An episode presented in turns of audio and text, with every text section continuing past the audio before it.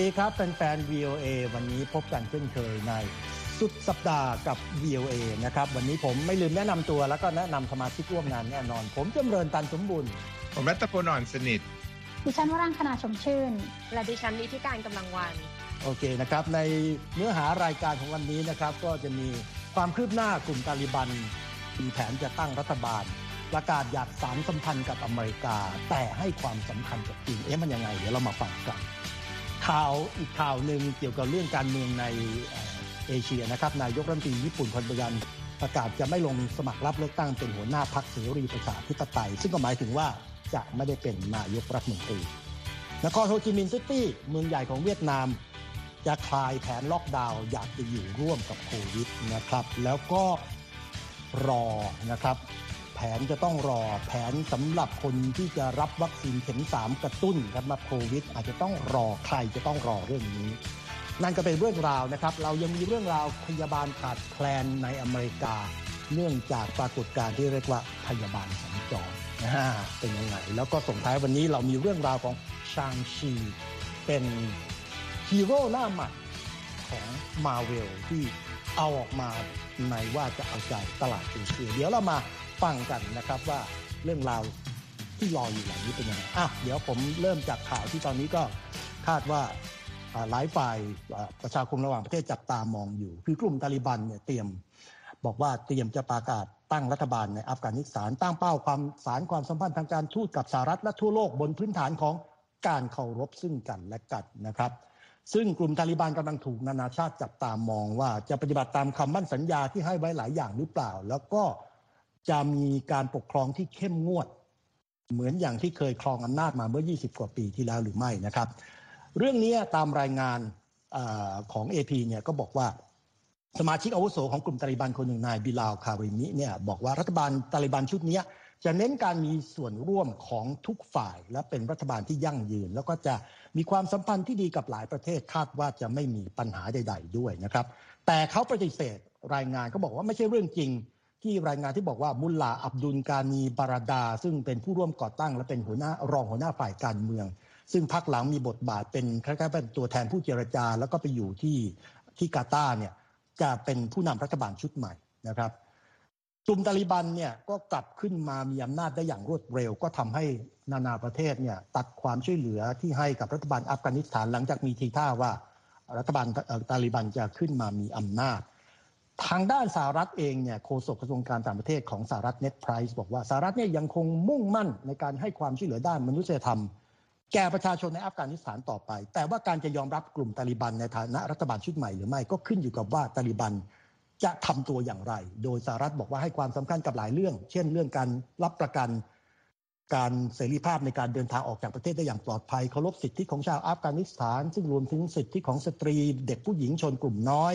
การมีรัฐบาลที่ทุกฝ่ายมีส่วนร่วม แล้วก็ปฏิบัติตามคำมั่นสัญญาในการต่อต้านการก่อการร้าย แล้วก็เป็นรัฐบาลที่เคารพหลักการสากล หลักการระหว่างประเทศด้วยนะครับ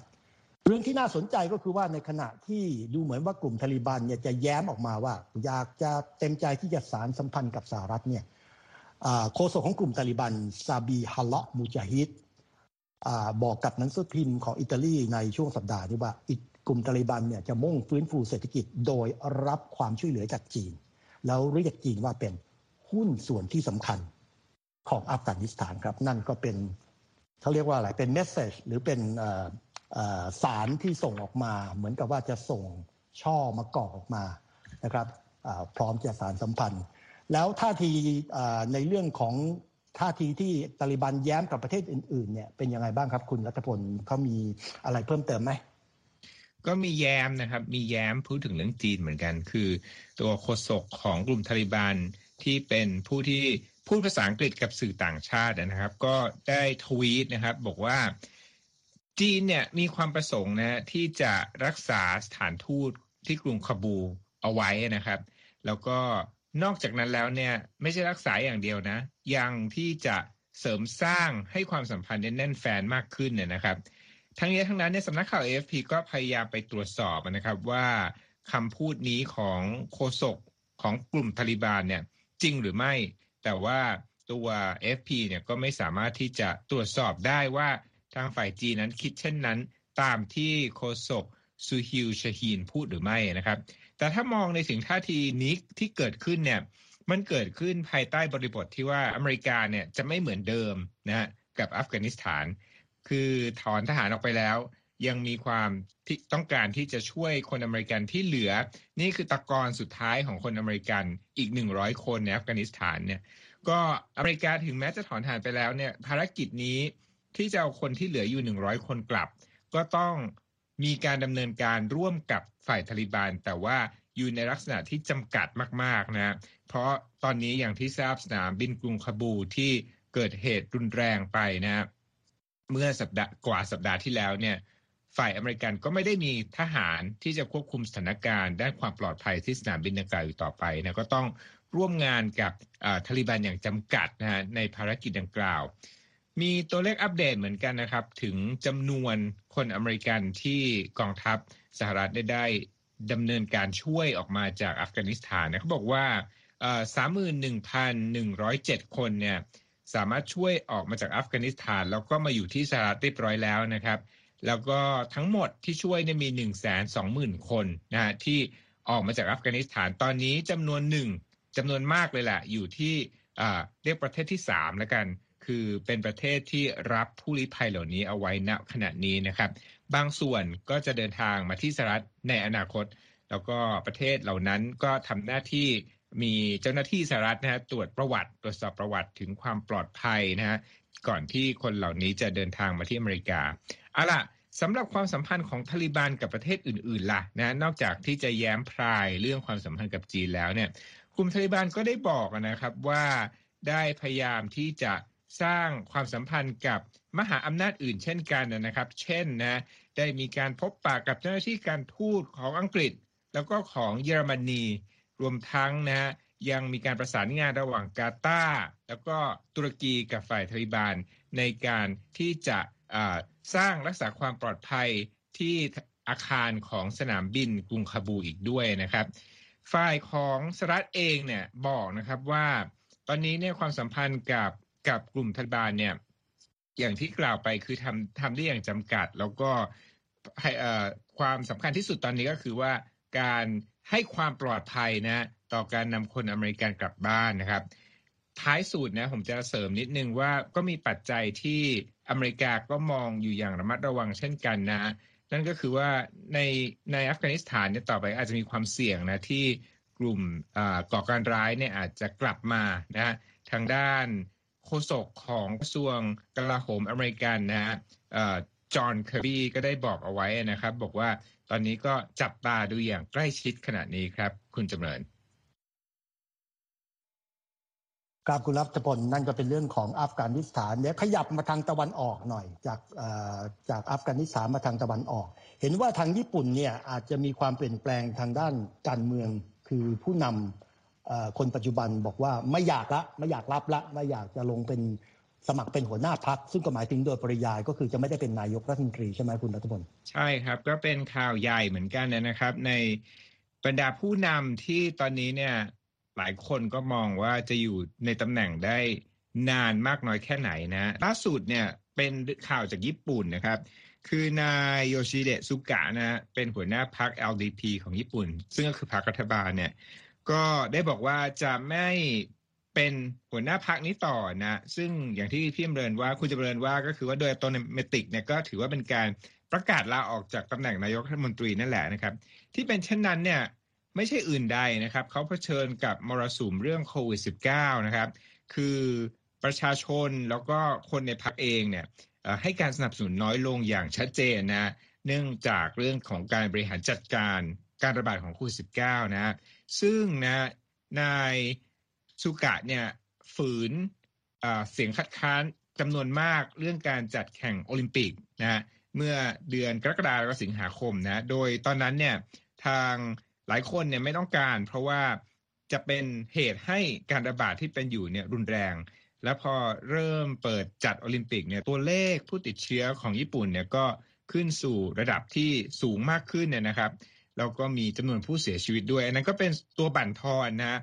ศักยภาพ หรือว่าความนิยมในความเป็นผู้นำของนายกรัฐมนตรีสุกะนะแล้วก็ถ้าเปรียบเทียบแล้วเนี่ยหลายคนก็แย้งนะคุณเลินบอกว่าจริงๆจำนวนตัวเลขผู้เสียชีวิตของญี่ปุ่นในช่วงที่ว่าร้ายแรงนะถ้าเทียบกับประเทศพัฒนาแล้วอื่น ๆ เนี่ยก็ยังถือว่าอยู่ในระดับที่ค่อนข้างต่ำนะครับ อีกเรื่องหนึ่งที่นายสุกะเนี่ยเหมือนกับว่าเป็นเหตุผลที่ คะแนนนิยมลดลงลดลงถึงระดับบางโพเนี่ยบอกอยู่ในระดับเพียงแค่ 29เปอร์เซ็นต์ท่านเองนะครับ ก็คือว่าความพยายามของเขาในการที่จะเช็คอัพคณะรัฐมนตรี หรือว่าปรับเปลี่ยนตำแหน่งนะของคณะรัฐมนตรี โดยที่สิ่งนี้เนี่ยทำให้เกิดเสียงคัดค้านภายในพรรค LDP เองนะฮะซึ่งก็เป็นพรรคที่เขาเนี่ยต้องการแรงสนับสนุนให้เป็นผู้นำต่อ แล้วก็ ไปเป็นมามาก็คือว่าไม่ไม่รักไม่สามารถที่จะรักษาเก้าอี้ได้นะก็เลยประกาศที่จะไม่เป็นหัวหน้าพักต่อไป เดิมทีนะครับนายโยชิฮิเดะซุกะเนี่ยไม่ได้ถูกคาดหมายนะให้เป็นนายกยาวนะ เพราะว่าพฤศจิกายนนี้ในญี่ปุ่นก็มีกำหนดเลือกตั้ง แต่คนก็บอกว่า มีความหวังเคย มีความหวังกับนายกผู้นี้ว่าจะนำมาซึ่งเสถียรภาพทางการเมืองในช่วงที่ วิกฤตสาธารณสุขเนี่ยรุนแรงแล้วก็รุมเร้าประเทศ แต่ก็ไม่ได้เป็นเช่นนั้นนะครับ ทิ้งท้ายนะครับจะมุมพูดถึงว่าใครที่เป็นผู้น่าจับตามองนะที่จะเป็นผู้ที่รับไม้ต่อจากนายกรัฐมนตรีผู้นี้นะครับ ก็มีนายทาโร่โคโนะนะฮะเคยเป็นรัฐมนตรีกระทรวงกลาโหม แล้วก็รัฐมนตรีกระทรวงการต่างประเทศของญี่ปุ่นนะฮะแล้วก็ชิกิรุ อาชิบะนะคนนี้ก็เคยเป็นรัฐมนตรีกลาโหม แล้วก็อีกท่านหนึ่งเนี่ยปัจจุบันเนี่ยเป็นรัฐมนตรีสิ่งแวดล้อมนะครับ ชื่อชินจิโร่คุยซูมินั่นเองครับครับขอบคุณครับคุณรัตพลนี่เราก็ใช้เวลามาประมาณ 12-13 นาที เราสองคนแย่งชิงพื้นที่กันไว้ ทั้งทั้งที่มีคุณนิติการกับคุณวรังคณา คุณวรังคณาเนี่ยชื่อเล่นชื่อหวาน แต่ถ้าทางจะเปรี้ยวปาก เพราะว่ายังมีเรื่องพยาบาลสัญจรรออยู่ แต่เดี๋ยวผมจะให้โอกาส เดี๋ยวผมขอสรุป 2 เรื่องสั้นๆนะครับ มาใกล้บ้านเราเวียดนามทางรอยเตอร์เนี่ยรายงานว่าทางการเวียดนามเนี่ยมีแผนนะครับว่าอาจจะเลิกนโยบายล็อกดาวน์เข้มงวด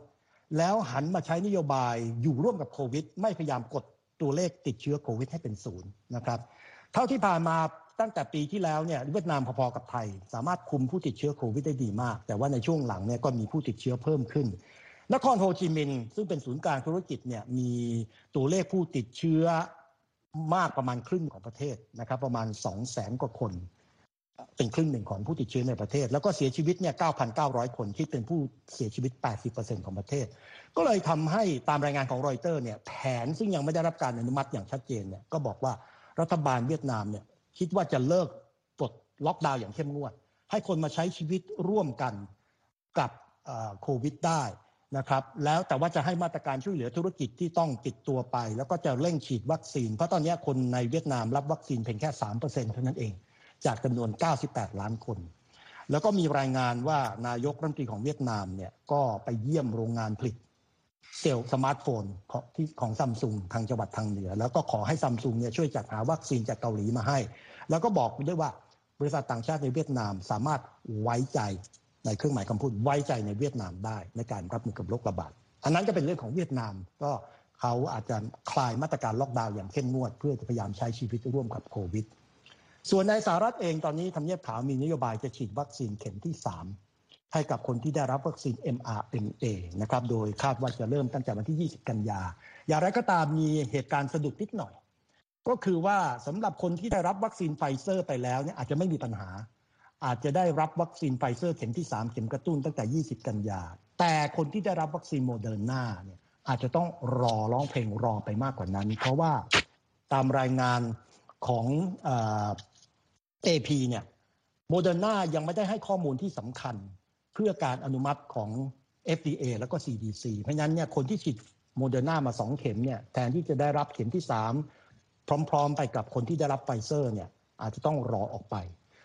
ส่วนใหญ่ตอนนี้ในอเมริกาเนี่ยได้รับวัคซีนครบ 2 เข็มเนี่ยเป็นวัคซีนของไฟเซอร์ ส่วนคนที่ได้รับวัคซีนของโมเดอร์นาเนี่ยได้ประมาณ 80 ล้านคน ก็คงจะต้องรอออกไปนานขึ้น ส่วนของจอห์นสันเนี่ยจอห์นสันคนที่ได้รับวัคซีนเนี่ยกว่าจะได้เข็มกระตุ้นเนี่ยคงจะต้องรายงานข่าวบอกคงจะต้องรอออกไปนานกว่านั้นอีกนะครับ แต่ว่าก็คิดว่ามาแน่นโยบายของรัฐบาลสหรัฐจะให้คนอเมริกันได้เข็มสามเอาละอันนี้พูดถึงวัคซีนละมาช่วงท้ายของข่าว เราสะกดโมเดอร์นาว่ายังไงนะ คุณนิติการ นี่ถ้าสะกดผิดนี้อาจจะชีวิตพังได้เลยนะ คุณจำเริญย้ำอีกที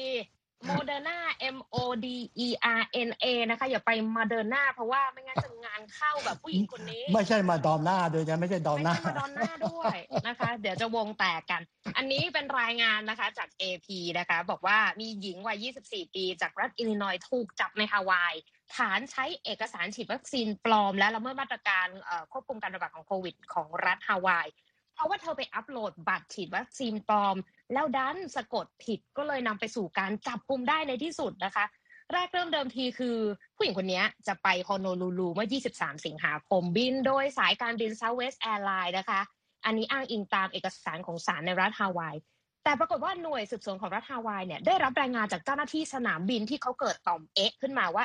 มีความผิดพลาดในเอกสารวัคซีน ซึ่งสะกดผิดเกือบจะเป็นมาดอนน่าอยู่แล้ว นั่นคือโมเดอร์นาแท้ๆแล้วยังจะไปเขียนว่าเธอเข้ารับวัคซีนที่รัฐเดลาแวร์แทนที่จะเป็นรัฐอิลลินอยส์ที่เธอมีที่อยู่อยู่ตรงนั้นต่อมเอ๊ะที่สองก็เลยเกิดขึ้นเจ้าหน้าที่สืบสวนก็เลยบอกว่าส่งอีเมลไปที่รัฐเลยบอกว่าฉันต้องการหลักฐานยืนยันการฉีดวัคซีนของผู้หญิงวัย 24 ปีคนนี้ ปรากฏว่าไม่เจอจริง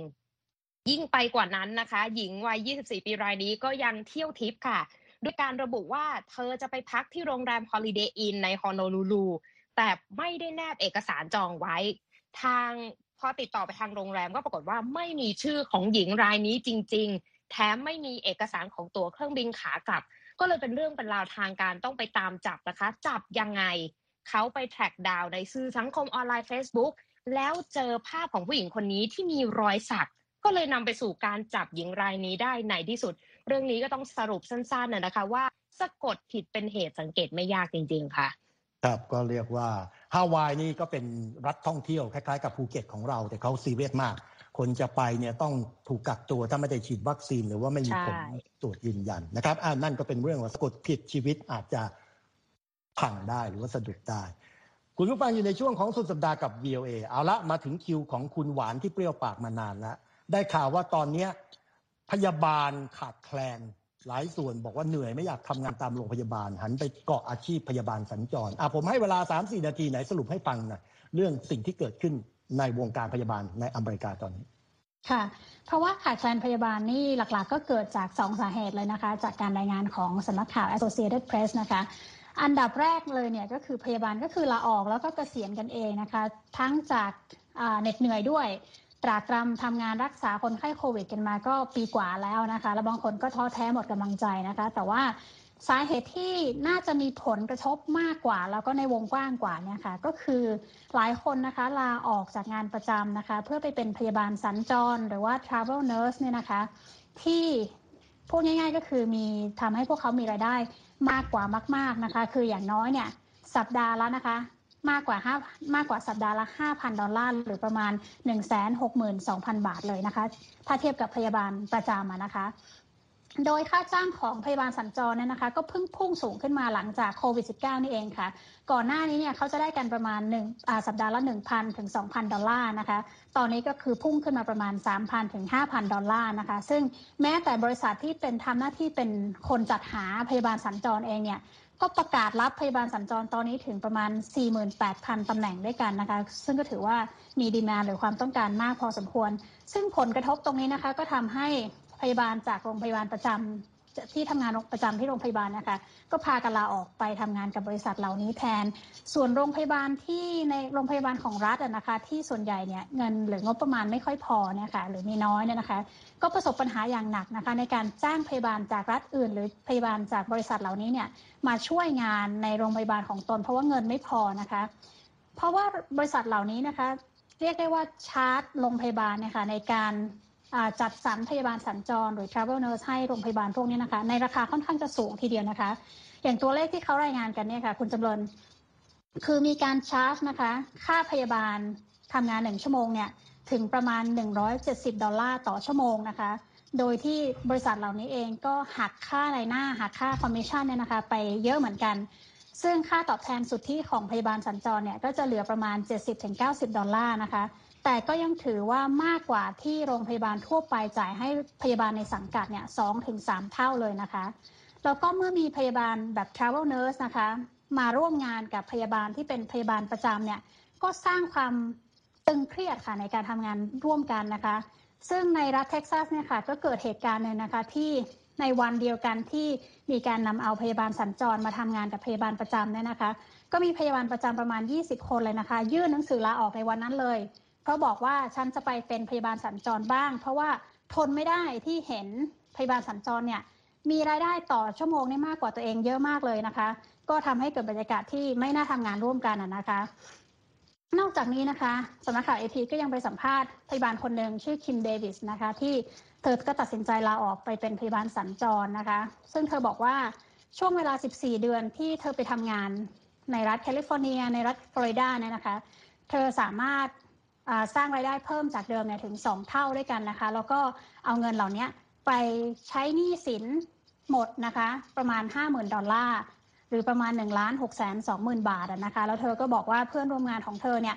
ก็ทำคล้ายๆกันนะคะ ก็คือลาออกจากงานเก่า แล้วมาเป็นพยาบาลสัญจรแทน เพราะว่า พวกเธอมองว่าไหนๆก็ต้องเสี่ยงชีวิตแล้วนะคะ เพื่อรักษาผู้ป่วยโควิด -19 เนี่ยไหนๆก็ต้องเสี่ยงชีวิตแล้วไหนๆก็ต้องถูกตะโกนใส่ตะคอกใส่บางทีก็ถูกเพื่อนร่วมงานทำงานด้วยไม่ดี ปฏิบัติด้วยไม่ดี บางทีก็ต้องมาเจอกับคนไข้ที่ไม่ยอมใส่หน้ากากไม่ยอมฉีดวัคซีนไหนๆก็จะเสี่ยงชีวิตขนาดนี้แล้ว ยอมทำงานเดียวกันนี้ เพื่อให้ได้ค่าตอบแทนมากกว่าดีกว่าค่ะ คุณกำลังอยู่ในช่วงของสุดสัปดาห์กับ VOA เวอร์ชัน Work from Home นะครับ เดี๋ยวในช่วง 3-4 นาที ถ้าเผื่อว่าคุณผู้ฟังหรือท่านผู้ชมยังติดตามต่อไป เราจะพาคุณเนี่ยสัญจรเข้าไปในจักรวาลของ Marvel เพราะว่าเขามีการแนะนำฮีโร่รายใหม่หน้าตาคล้ายคนเอเชีย เหมือนหรือต่างจากฮีโร่ที่เคยมีมาของ Marvel ยังไง ไหนคุณนิติการมาสรุปตบท้ายให้ฟัง อาบัตนี่ก็ถือว่าเป็นฮีโร่คนแรกเชื้อสายเอเชียจากค่ายมาเวลเลยนะคะ กับชางชี and the Legend of the Ten Rings นะคะหรือว่าชื่อไทยคือช่างชีกับตำนานลับ Ten Rings ซึ่งเข้าฉายในวันศุกร์นี้ตามเวลาสหรัฐแล้วนะคะ ช่วงสุดสัปดาห์ Labor Day เรื่องนี้เนี่ยได้รับแรงกดดันมหาศาลนะตามหลังความสำเร็จของภาพยนตร์ซึ่งเรา ๆ ทั้ง 4 คนนั้นก็ชื่นชอบแล้วก็ดูกันซ้ำหลายรอบนะคะก็คือ Crazy Rich Asian นะคะ หนังอู้ฟู่ที่ดังพลุแตกเมื่อสามปีที่แล้ว แต่ว่าเรื่องนี้เนี่ยถือเป็นจุดทดสอบสำคัญนะ ว่าภาพยนตร์ที่นักแสดงนำเป็นเอเชียเนี่ยจะเปรี้ยงปร้างในบ็อกซ์ออฟฟิศได้มากน้อยแค่ไหน แต่เรื่องนี้ไม่ใช่หนัง romcom นะ ไม่ได้แนวละครน้ำเน่า เป็น comic ที่ได้รับแรงบันดาลใจมาจากหนังกังฟูในยุค 70 กำกับและเขียนบทโดยชาว Asian American นะคะ เรื่องย่อๆก็คือเป็นเส้นทางของชางชีชางชีนะคะ ตัวหลักในเรื่อง ที่หลบหนีจากชีวิตที่ background เนี่ยตัวเองจะต้องถูกฝึกให้เป็นนักฆ่า แต่ว่าอยากจะมาใช้ชีวิตธรรมดาในอเมริกาในซานฟรานซิสโก แต่ปรากฏว่าภูมิหลังของเขาเนี่ยก็ตามมาไล่ล่าหลอกหลอนนะคะ ก็ดูว่าเขาจะแก้ปัญหากับสถานการณ์นี้อย่างไร ที่บอกว่าหนังเรื่องนี้เนี่ยได้รับการจับตามองว่าจะทำให้ฮอลลีวูดเปลี่ยนภาพจำของหนังแอคชั่นสไตล์เอเชียนี้ได้หรือไม่ ภาพจำที่ว่าก็คือภาพแรกแวบมาก็คืออะไรคะภาพยนตร์ต่อสู้แนวกำลังภายใน เราก็จะนึกถึงอะไรบรูซลีแจ็คกี้ชานที่โผล่มาในในฮอลลีวูดแล้วก็ดังเปรี้ยงปร้าง แต่สำหรับเอ่อคน Asian American แล้วเรื่องนี้มันเหมือนเป็นการเปิดทางให้ตัวเองถูกล้อเลียน โดยเฉพาะคนผู้ชายเอเชีย ที่มักจะถูกทักว่าเฮ้เจ้าบรูซลีเฮ้แจ็คกี้ชานเพราะว่านึกชื่อไม่ออก หรืออาจจะถูกถามว่าเรียนคาราเต้เทควันโดมาหรือเปล่า เรื่องนี้ไปสอดรับนะคะ กับการสำรวจซึ่งเราเคยทำข่าวมาแล้ว ในการสำรวจคนวัยผู้ใหญ่ในอเมริกา 42%บอกว่า เขานึกไม่ออกนะคะ ว่าคนเอเชียนอเมริกันที่มีชื่อเสียงเนี่ยเป็นใครบ้าง แต่ว่าสองคนที่ถูกนึกถึงก็คือแจ็คกี้ชานกับบรูซลีนั่นเอง เรื่องนี้ก็ถือว่าเป็นภาพจำแรกที่ทุกคนอยากจะให้ลืมๆมันไปซะในวงการฮอลลีวูดและภาพจำที่สองก็คือเรื่องราวที่เล่าแล้วมันจะเหมือนเดิมเหมือนเดิม ไม่รู้กี่ตลบก็ยังคงจำได้ และยังเหลืออยู่ในฮอลลีวูดก็คือ เป็นครูฝึกเชื้อสายเอเชียที่พร่ำสอนศิษย์ผิวขาวให้รู้จักการต่อสู้ ไปนึกดูหนัง Iron Fist ใน Netflix เมื่อปี 2017 ก็ยังคงมีเนื้อเรื่องแบบนี้อยู่นะคะ ก็เลยทำให้หลายๆ คนอยากจะให้ภาพยนตร์เรื่องชางชีเนี่ยซูเปอร์ฮีโร่คนแรกของจักรวาลมาเวลเนี่ยให้เล่าถึงมุมมองที่แตกต่าง ซึ่งเขาก็เกริ่นเลยนะคะว่า จะเป็นการเล่าเรื่องของวิถีชาว Asian American ที่ประสบพบเจอ แล้วก็เป็นการใส่ดราม่าในครอบครัวเรื่องราวของผู้อพยพเสริมเข้าไป จะสนุกสนานแค่ไหนเดี๋ยวก็ต้องรอติดตามกันค่ะ ขอเสริมนิดนึงพระเอกคนนี้เนี่ย ผมก็ตามนะ จากคุณว่างขนาดจะเคยดูเหมือนกันจาก Kim's Convenience ที่เป็นอยู่ใน Netflix เป็นอย่างตลกนะครับ ก็เป็นบทนะ เพราะว่าเขาก็เป็นเหมือนกับเป็นหนุ่มทำงานว่าบริษัทรถยนต์ล้างรถยนต์อะไรอย่างเงี้ย ตอนนี้ก็มาพลิกบทเป็นซูเปอร์ฮีโร่ก็ตามเขาอยู่บนโซเชียลมีเดียมานานละคนนี้ครับ โอเคครับ ก็เรื่องของชางชีพยัคฆ์นักฆ่าหน้าตาเอเชียนะครับ จากคุณนิติการก็มาตบท้าย สุดสัปดาห์กับ VOA วันนี้นะครับ ก็ช่วงนี้ใครอยากจะสัญจรไปไหน ก็อาจจะยังสัญจรเข้าโรงภาพยนตร์ไม่ได้ แต่เห็นว่าร้านอาหารก็อาจจะพอสัญจรได้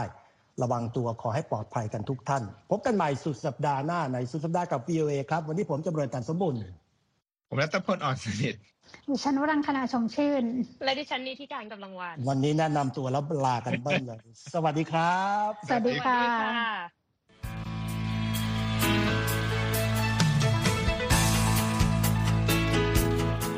ครับและที่จบไปก็คือรายการจาก Voice of อเมริกาภาคภาษาไทย หากคุณผู้ฟังต้องการฟังรายการในวันนี้อีกครั้ง สามารถเข้าไปได้ที่เว็บไซต์ voa thai com และคลิกที่โปรแกรมของเราครับ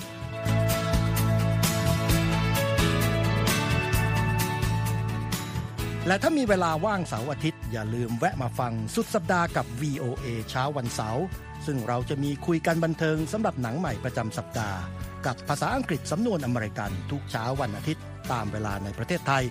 ติดตามฟังย้อนหลังได้จากเว็บไซต์ของเราเช่นกันครับ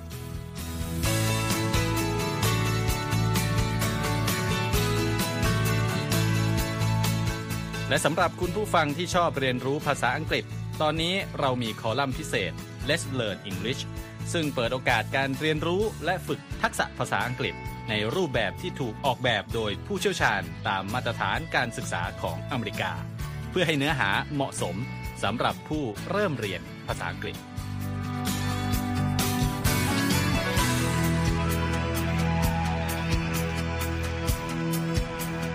ครับเรายังมีวิดีโอที่จัดทำขึ้นเป็นพิเศษ สะท้อนเรื่องราวหลากหลาย ตั้งแต่ชีวิตคนไทยในสหรัฐ ไปจนถึงเหตุการณ์สำคัญต่าง ๆ ที่เกิดขึ้นในอเมริกามาเสนอเป็นประจำ ซึ่งติดตามได้ทั้งทางเว็บไซต์ voa thai com Facebook และ YouTube VOA Thai ครับ